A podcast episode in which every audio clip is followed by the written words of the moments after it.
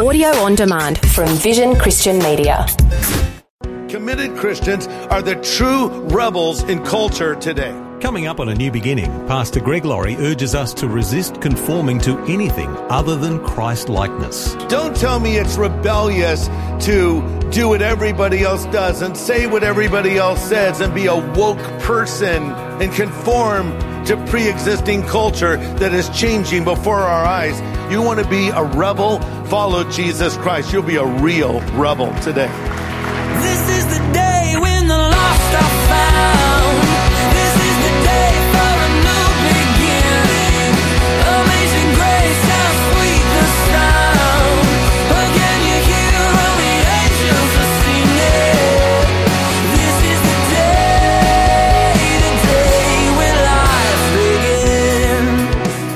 Scripture warns us that wide is the gate and broad is the way that leads to destruction. A lot of people are going that way. It's the way that seems right to a man, but in the end, it's the way of death. On A New Beginning, Pastor Greg Laurie shows us an alternative. He helps us through the narrow gate. It won't make us popular or politically correct, but better to live in a way that's pleasing to God, even if it displeases people, rather than the other way round.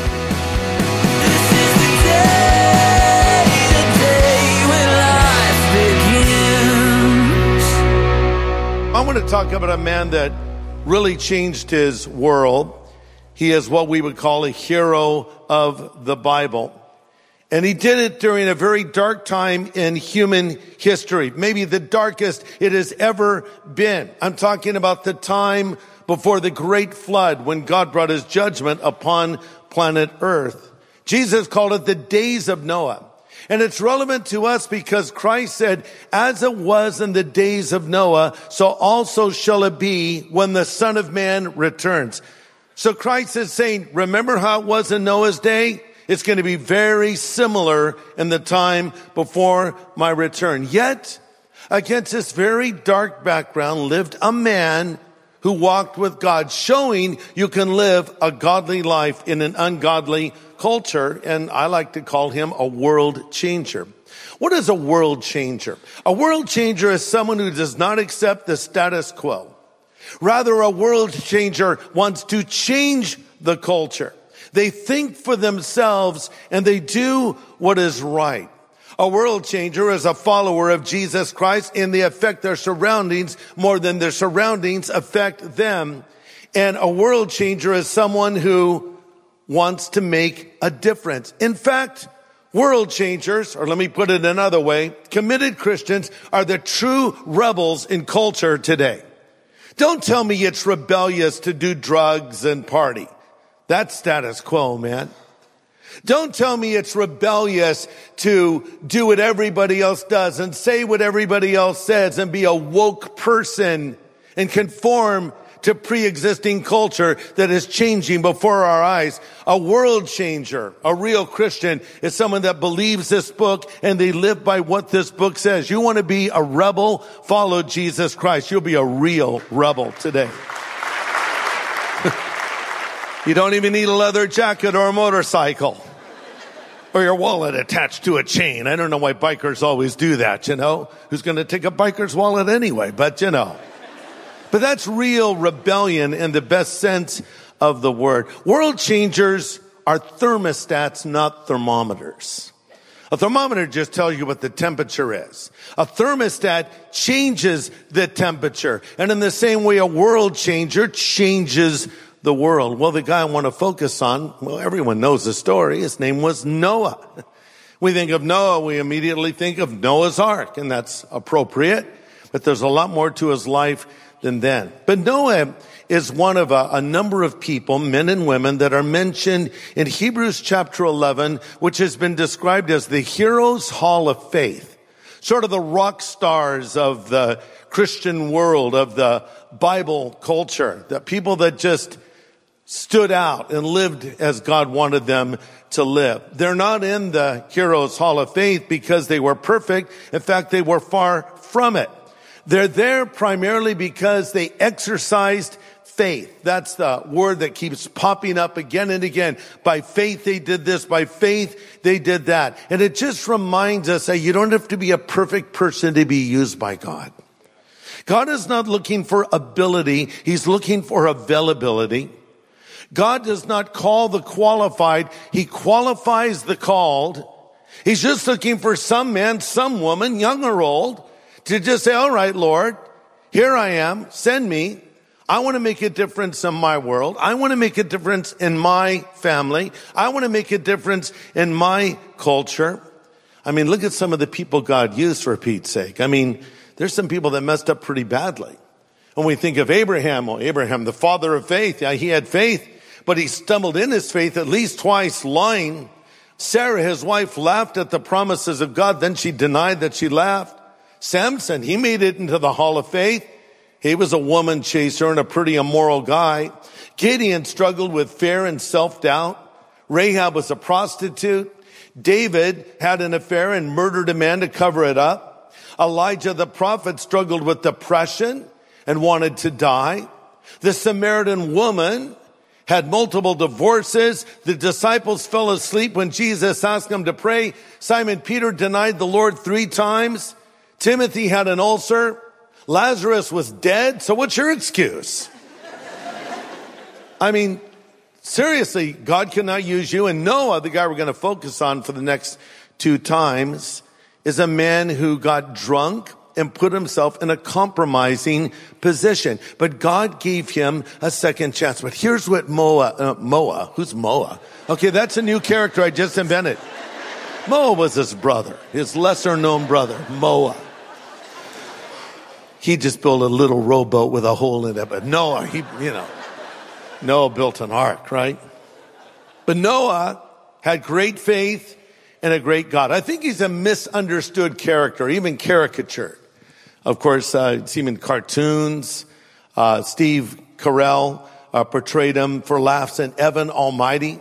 Then there was that film where Russell Crowe portrayed Noah. That was one of the weirdest films I've ever seen. I think he was channeling Gladiator more than Noah because there's a scene when he's getting the ark ready to go and people are trying to get in and Russell Crowe as Noah is killing people so they don't enter the ark. That's actually not what happened in the Bible. The fact is the door to the ark remained open for a long time so anyone who wanted to come could come. The fact is nobody wanted to go in the ark. but uh, so there's all these distortions of the story and it's important to go back to what the Bible says. So Hebrews 11 tells us this.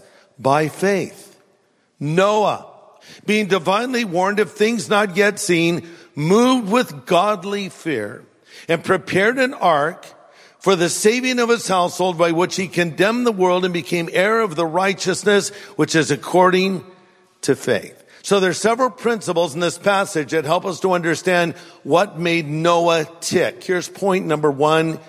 If you're taking notes, God revealed secrets to Noah. God revealed secrets to Noah. Hebrews 11, 7, he was divinely warned of things not yet seen. See, God spoke to him and his faith was activated. And I wonder if God has spoken to you lately. You know, sometimes people say, I don't think God ever speaks to me. I remember hearing Pastor Chuck Smith tell the story of his grandson who said to his mom, Mom, God never speaks to me. She said, honey, you know, when you do something wrong and you feel bad in your heart for doing it, he says, yeah. She says, that can be God speaking to you. And he paused for a moment and then said, Mom, God speaks to me all the time. Yeah. There's a lot, a lot of ways God speaks to us. But he does speak to us, and the primary way he speaks to us is through the word of God. But God revealed a secret to Noah. The Bible says, the secret of the Lord is with those that fear him. When my grandkids are, were smaller, I used to take them to secret places. I would say, you know, we're going into a restaurant. Do you want to go in the regular way like all the other people? Or do you want to go in the secret way? Oh, they'd get all excited. The secret way, Papa. And I'd just take them in through a side door. But they thought it was secret there was this park uh, that's uh, not far from our house, and so I said we can go to the regular park, or we can go to this other park. I call it the secret park, and that's where we went. It's not secret; anyone can find it. But to this day, we still call it the secret park. Cathe I'm going to walk through the secret park. Well, you know, but we like secrets, right? So the secret of the Lord is with those that fear him. God reveals things to Christians that people who are not believers don't understand. As an example, as a Christian, I know that God's word is true. You see, the basic Christian in many ways knows more than some of the great intellects of our world because we believe this book. And we know because we believe this book that there are certain things that are true and certain things that are not true. For instance, we know man is not basically good. Man, that's a hard one to believe, isn't it? Oh, man's basically good. Really? Well, the Bible doesn't teach man is basically good. The Bible teaches that man is basically sinful. Now that makes sense. And the world makes more sense when I accept the premise we're not basically good, we're basically sinful. But the Bible also teaches that God is good. The Bible teaches that one day judgment will come to the world. The Bible teaches that it's going to get worse before it gets better. The Bible teaches that one day Christ will return and he will right every wrong. And Jesus even said to the Father, Father, thank you that you've hidden these things and revealed them to your children. So when you believe the Bible, you know things other people don't know. And Noah understood that and God revealed secrets to him. Thanks for joining us today. You're listening to A New Beginning with Pastor Greg Laurie, the senior pastor of Harvest Christian Fellowship in Riverside, California, USA. And he's discussing the wide gate and the broad way that leads to destruction. Let's continue now with his study called the world changer at the end of the world. Number two, Noah had a great reverence for God. He had a great reverence for God. I think that maybe this is lacking in our culture today. Have we become too casual with the Lord? Uh, have we taken him for granted? Possibly. When it says he moved with godly fear, that does not mean that he cowered in fear before God. A better way to translate that would be he moved with reverence. We need to have reverence for God. And one definition of the fear of the Lord that I like is a wholesome dread of displeasing Him. A wholesome dread. Not cowering in fear, like God's gonna smack me, but rather, I love God so much, and God is so holy, I have this respect for Him. But maybe we've gone too far the other way. You know, Jesus is my homeboy, man. Hey, uh, newsflash, your homeboy, so-called, created the universe. Have a little respect when you talk to him. Have a little respect when you worship him. Have a little respect when you speak his name. Uh, I've gotten to know Dr. James Dobson pretty well over the last few years, and I've been with him in a lot of situations. And uh, he'll say to me, "Greg, call me Jim," and I'll say, "Okay, Dr. Dobson." He goes, "No, no, call me Jim." And I don't feel comfortable calling him Jim for some reason. And I think it's because I respect him. So I'll say, well, Dr. Dobson, or if I want to be super casual, I'll say, Doc, listen. You know, so that, I call him that out of respect. And, and so Noah had this reverence and respect for God, and he never lost that reverence for the Lord. And so he was a last days believer because he was living in the time before the flood came. Why did the flood come? Why did God send judgment on the earth the first time? The answer is found in Genesis 6. I want you to turn over there if you would. Genesis 6. If you don't know where that is, it's right after Genesis 5. Hang a hard left and go all the way, and you will find Genesis 6, first book of the Bible. Genesis 6 5 uh, gives us a description of the world in the days of Noah. Then the Lord saw that the wickedness of man was great in the earth and that every intent of his thoughts was only evil continually. You might underline that. Only evil continually. And the Lord was sorry he made man on the earth and he was grieved in his heart. I'd underline that too. I'll come back to it. So the Lord said, I'll destroy man whom I've created from the face of the earth, man and beast, creeping thing and birds of the air. I'm sorry I made them. We'll stop there. What exactly was going on here on planet Earth to bring God's wrath so heavily? Genesis 6 5 gives the answer. The Lord saw the wickedness of man was great in the earth, and every intent of the thought of his heart was only evil continually. I'm just amazed at the things I read in the news today. You know, the news feed, just the atrocities, the, the horrible acts that people do against people. Uh, it's just endless. And you know, I don't even have to illustrate this. It's just heartbreaking. It's disturbing. And uh, it just seems like people find new ways to do evil things. And that's what was happening at this time. But you know, what this shows us is God is aware of the wickedness of man. He's paying attention. And their wickedness is full to the brim would be a better translation. Sort of like an overflowing trash can or a septic tank, you know? It's bad. It was stinking to high heaven. It was so bad. You know, it's interesting. The book of Genesis can be divided into three sections. Generation, degeneration, regeneration. Generation, degeneration, regeneration. So first it was generation when God created all things and said it was good. Then degeneration. That's when sin entered into the garden when Adam and Eve ate of the forbidden fruit. Then regeneration. We're at phase two here, degeneration. And God said he's grieved. Now, it's interesting that the word grieved is used here in verse six. You only grieve for those you love. You don't grieve when some random person cuts you off on the road. You get angry maybe, upset, but it doesn't grieve you. It grieves you when your child uh, is disrespectful or goes astray or someone you love or care about says or does something that hurts you. You're grieved only by the people you love, right? So the fact that God uses the word grieve shows us that this is hurting the heart of God because he loves humanity. You remember Jesus looked over the city of Jerusalem and he wept over them because he knew they were effectively bringing judgment on themselves. And we read in Luke 19, 41, he saw the city and wept over it, said, Oh, Jerusalem, if you had only known this your day, the things that made for your peace. Let me ask you a question. Have you ever shed a tear for someone who is far from God? Have you ever shed a tear over a prodigal son or daughter? over a prodigal mom or dad? Over someone you care about that's going the wrong way?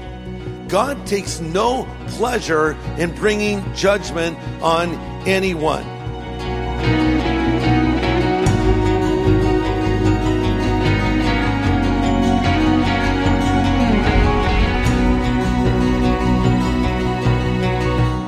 It's Pastor Greg Laurie pointing out God's heart for lost sinners.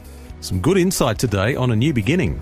And tomorrow, Pastor Greg brings some more insight from this great hero of our faith. We'll continue learning from the life of Noah. That's tomorrow, same time, right here on A New Beginning. This is the day, the day when life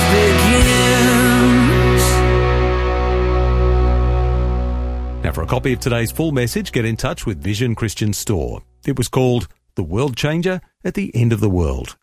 Just go to visionstore.org.au or call 1 800 00 50 11. Thanks for taking time to listen to this audio on demand from Vision Christian Media. To find out more about us, go to vision.org.au.